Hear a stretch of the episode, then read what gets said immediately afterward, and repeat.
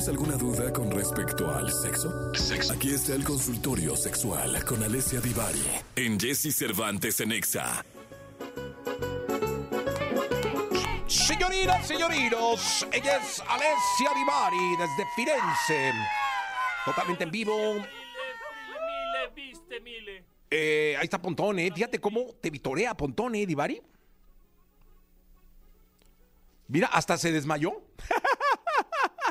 se nos fue Divari solo de la impresión de que Pontón le gritara. O sea, eso es algo. Es que la belleza de Pontón no tiene. Ahorita ya lo andaban comparando. Ella, creo que ya vas a empezar a picudearte, pero ya te dije que no, Pontón. Nosotros te apoyamos. Aquí nosotros los hombres te Yes, apoyamos. aquí ando. Ah, ya está Alessia Divari. Te decía que hasta Pontón te vitorió el día de hoy. Es que se, digo Pontón y se va. O sea, se, se- sí, no, no. Yo creo que viene ahí un factor este, muy fuerte de. Hola, hola, hola. Hola, hola, Divari, ¿cómo estás? No sé. ¿No sabes? ¿Estás bien? em, ah, No, no creo que esté bien. no mejor. No, eh, sí. ¿Quieres que te hable en italiano? Este, es- la mía dona. ¿Cómo está, Divari? Divari, de barómetro. Estamos en vivo, Dibarómetro. ¿No me escuchas, Divari? No, creo que no me escucha, ¿verdad? Sí, creo que no me escucha. Bueno, pues yo contesto las preguntas, ¿va? Siempre he sido como... un- He tenido un dejo de sexólogo. Y este, creo que es una buena oportunidad para probarme con preguntas difíciles. Yo o Janincita va a contestar las preguntas. Ah, ya, ahí ya está, ya está Divari. Ya la tienen a Divari. Perfecto. Es que en el Ponte Ve- Vecchio no hay buena señal. Ha de estar ahí en el Ponte Vecchio. Bueno. Hola, Hola, Divari. ¿Cómo estás? Es que le decía al público que estás en Firenze, en Florencia, y que seguramente estás caminando por el Ponte Vecchio, que está tan lleno de joyerías, de fantasía, que seguramente la señal ahí no es bueno por tanto oro falso. No, pero ahora juro que no fui yo. Estoy en mi casa con un super internet, todo en orden. Ahora algo pasó ahí en Nexa que me pusieron en otra estación, muchachos. Ay, no Estaba manches. yo de- muy- Órale. Sí. Casi empiezas a cantar banda. Exacto, casi yo dije, pero ¿qué programa es este? ¿Por qué estoy aquí? Oye, Divari, pues es que no escuchaste cómo te vitorió eh, José Antonio Pontón. Es muy raro que él No vitorie a alguien. escuché, me perdí al buen puntón. No, aquí está. Este, es muy difícil que un hombre tan hermoso vitorie a alguien y este ¿Verdad? te vitorió a ti. Yo no sé, espero que no esté escuchando. Pontón, te mando un abrazo. Este, Pontón, ¿puedes responderle, por favor? Sí te oye, ¿no? Sí, sí. Es muy celoso su novio, el italiano, ¿eh? Gra- grazie mille. Gra- Ay, mille, no, ni principessa. acaso estoy perdiendo. Es muy celoso el italiano, ¿eh? Se llama Rodrigo. Creo que no, se llama Alessandro. Alessandro. Alessandro es celosísimo, Pontón. No tiene tus ojos, eso sí. No hay ni cómo. Eh, oye, vámonos con las preguntas, ¿te parece, Divari? Por favor, Dice, dice Patty, tengo un hijo de 19 años que es gay. He descubierto entre sus cosas condones y me parece haber escuchado que pasa horas viendo porno. ¿Qué tan adecuado es esto? Pues es bastante natural para. O sea, digamos que a cualquier edad muchísimas personas ven porno y a los 19 años todavía más común que eh, la manera o una de las maneras más eh, comunes, frecuentes de satisfacer las necesidades sexuales y de experimentar, conocer y excitarnos sea a través del porno. O sea, de, de alguna manera a los 19 años, el que use condones y puede significar que se esté cuidando. Y el que vea porno que Digamos se esté inspirando. Que use condón, siempre, encontrarle condones siempre será una buena cosa. Y que vea porno, pues está en la inspiración y, y en la aprendida de técnicas. Pues sí, es bastante, bastante común. Ahora Que que, luego sí, no es bueno tenía porque que ir se a la hace escuela, vicio. tenía... Sí, o sea, preocúpate, Pati, si tu hijo dejó de ir a la escuela, iba a salir con sus amigos y dijo siempre no y se quedó encerrado en su casa viendo porno.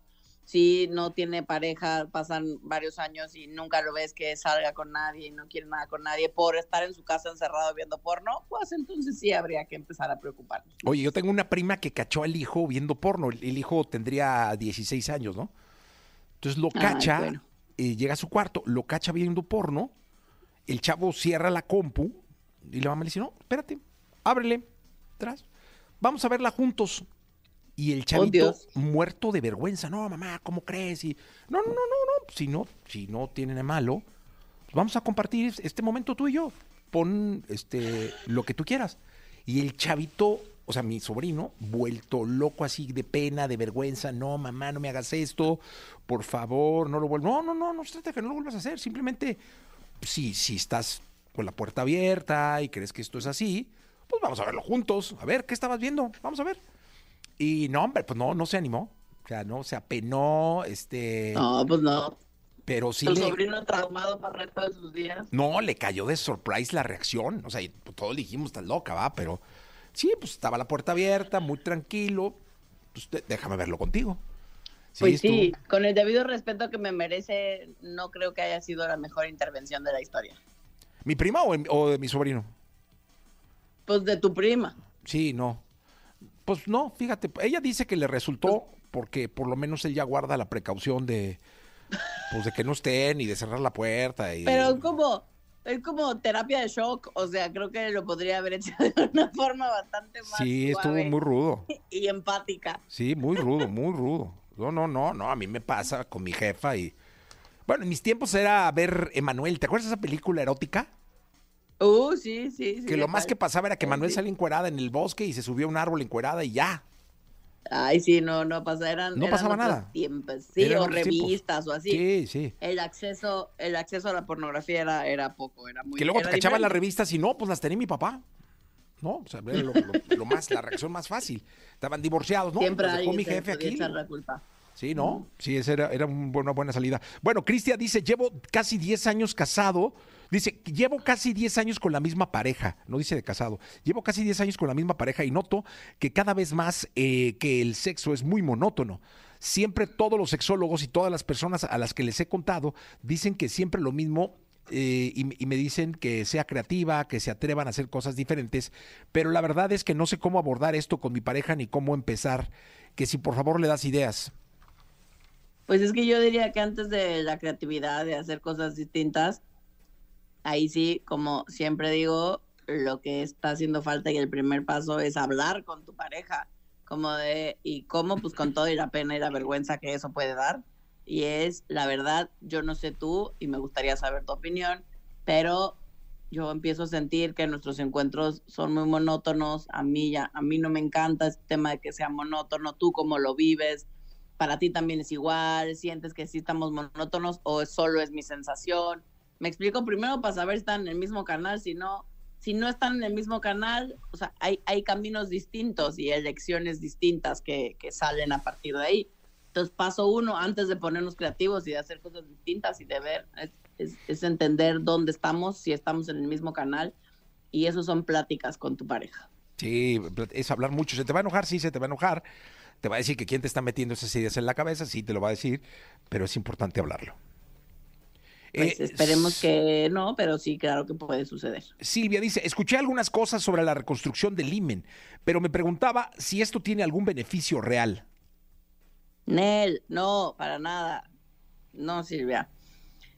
Si me preguntan a mí, no tiene ningún tipo de beneficio. O sea, no, a nivel biológico no tiene ningún tipo de beneficio.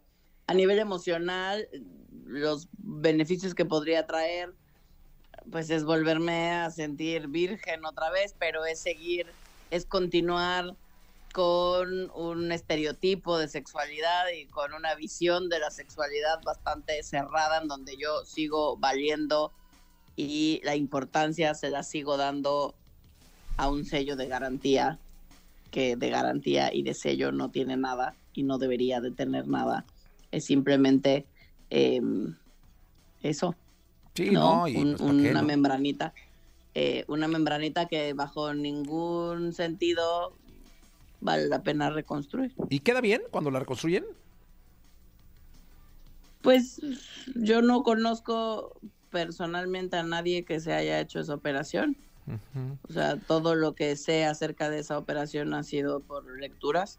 Sí. Eh, Pues que nos llame, ¿no? Si alguien se hizo la reconstrucción del imen. si alguien se ha hecho la reconstrucción, Que nos que lo platiquen. Sí, como Yo que a nivel a nivel académico la única vez que eh, de, los- de todos los casos que he leído la única que podría hacer sentido para algunas personas es la sensación donde mm, algunas mujeres sienten que retoman el control como de su vida y de su sexualidad a través de la reconstrucción del himen, porque quizás esa primera vez fue una violación, ¿no? Fue una violencia sexual y entonces al reconstruir el himen y de manera voluntaria presente, ¿no? Ellas retoman el poder de su sexualidad y deciden con quién. Em, en algunas mujeres eso puede tener un efecto beneficioso, digamos, pero hay muchas otras maneras de enfrentar este tipo de, de traumas, ¿no? O de problemas. Oye, este es de Alexis, nada más este ya, eh, Yanisita. Probé con mi novia el uso de un juguete que se introduce por detrás. La verdad, al principio no quería, pero luego fue una sensación extraña y ahora estoy en el punto en que quiero usarlo en todas mis relaciones y lo demás ya no es tan importante. Y te pregunta Alexis que si se está volviendo gay. No, Alexis, no te estás volviendo gay. Necesitamos entender que ninguna práctica sexual determina mi preferencia eh, sexual. Es decir, no hay práctica alguna que diga cuál es mi preferencia. Soy gay, heterosexual, bisexual, pansexual, cualquiera que esta sea. Entonces, no, para nada te estás volviendo gay, simplemente descubriste una sensación, una práctica que te voló la cabeza, que Sí, te pues. encantó, que no pensaste que se sintiera así de bien y pues ahorita como cuando descubrimos un nuevo sabor o nos no nos, nos descubrimos algo que nos gusta mucho y lo queremos probar todo el tiempo hasta que eventualmente te saturas y te da por probar algo diferente otra vez. Ahora sí que, Miguel Alexis, saliste eh, sensible del aniceto. Este, Sí, disfruta, Sí, Alexis. si te está digo. gustando, la estás pasando bien y tu pareja tampoco tiene Caray. media bronca eh, con, con bonito, realizar ¿no? estas prácticas, pues, descubres a darle que sensibilidad en lugares donde no sabías que existía. Perfecto. Eh, Divari, muchas gracias. Eh, saludos hasta Firenze. Gracias, igualmente. Besos a todos allá en México. Nos escuchamos el lunes. Nos escuchamos el lunes. Muchas gracias. Vámonos con los besos que te di, Kim Loaiza.